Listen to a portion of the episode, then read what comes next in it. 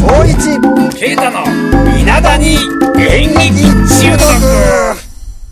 はい。えー、ということでですね、舞台用語のコーナーやってまいりました。はいはい。ということでですね、今回はちょっと高等な、高尚なことをですね、お話ししたいと思います。高尚なこと、はいおお何でしょうえー今回の舞台用語は、ステータス。ステータスはい、ステータスでございます。おおすごい交渉というより難しいぞこれそうですね。 どう説明すんだよえーまあ、 あの普段の生活の中でもステータスという言葉出てくるかもしれませんようんうんあるけどねえー例えば高い車を乗るのがステータスなんだとうかありますよんねあるよね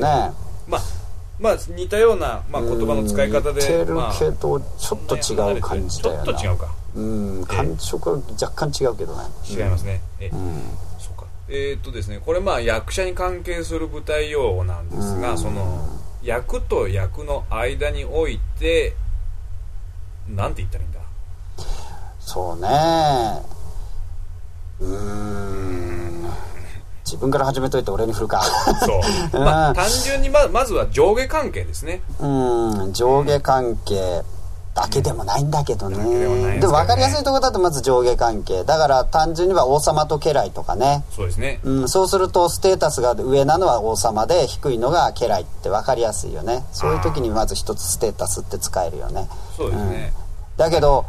でもステータスの高い家来もいたりするわけでさ、うんうんそうなんですねその場合は王様の方がステータスが下とかっていうことにもなりかねないというねだから何もんじゃステータスってのはって話になっちゃうんだけどねそう考えると結構ステータスって難しくて、その、公のステータス、うんえーそれから、あ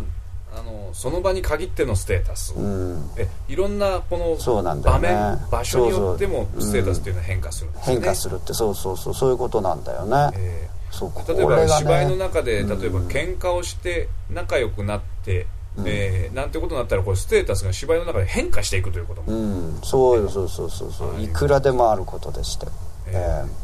でまあなんでこんな、えー言葉があるのかというとやはりこれを意識しておくことが大切とえうんいうことなんでしょうねおー分かってきたね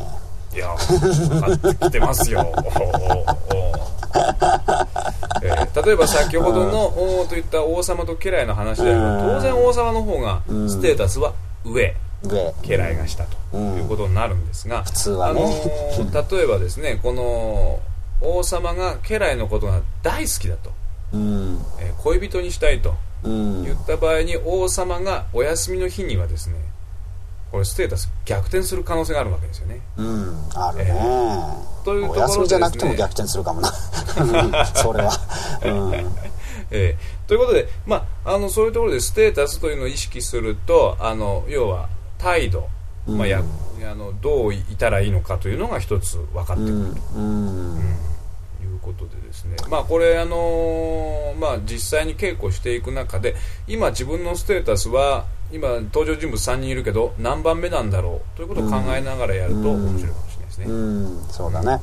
あのまあ見ている人間も見やすいし、そうなんだよねまあそれがあのー一つ人間関係を作るっていうところで必要になってくるんだよねうんうんまあ、作りやすくなるってやつだよねそうですねうんまたこれあのお互いが俺のが上だ俺のが上だって主張し合うというステータスも存在しますもんね、ああるあるあるうん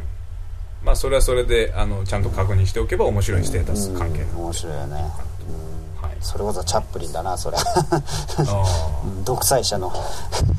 2人がなんかこう床屋でもってこうっていうのがあそういりまうすシーンなかった なんなんか覚えてます覚えてますうんそれそのシーンなんかまさしくそうなんだよね俺が上だ俺が上だってやつね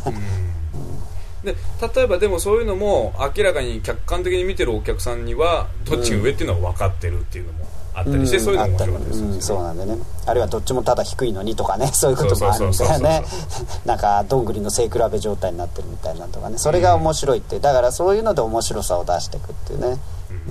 うん、のはあるよね、うん、いうそ考えるとややはりステータスというのはとても重要とー、うん、考える必要はあるよね芝居作りの中で